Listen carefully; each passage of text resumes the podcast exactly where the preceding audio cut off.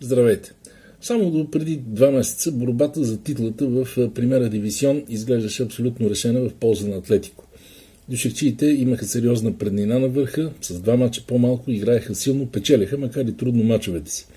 Сега нещата обаче се промениха коренно. Атлетико записа серии от негативни резултати, включително отпадна в Шампионската лига и допусна грешка в последния кръг, губейки от също така много силния състав на Севиля.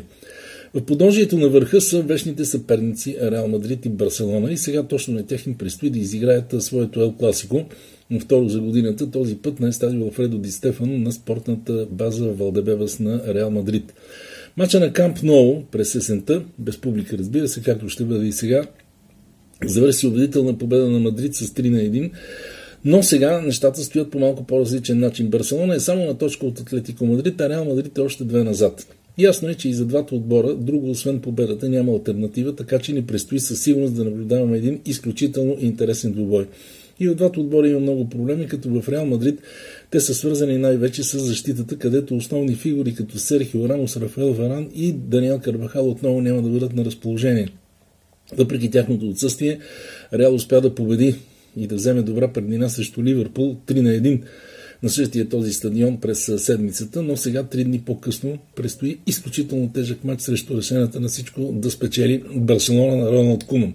И в Барселона има проблеми, те са свързани с отсъствието на някои по-периферни футболисти, като Ансо Фати, като Жерар Пике, който не се намира със сигурност в най-добрата си форма, но отбора да Куман бележи един изключителен възход и е без грешка вече много-много мачове в първенството.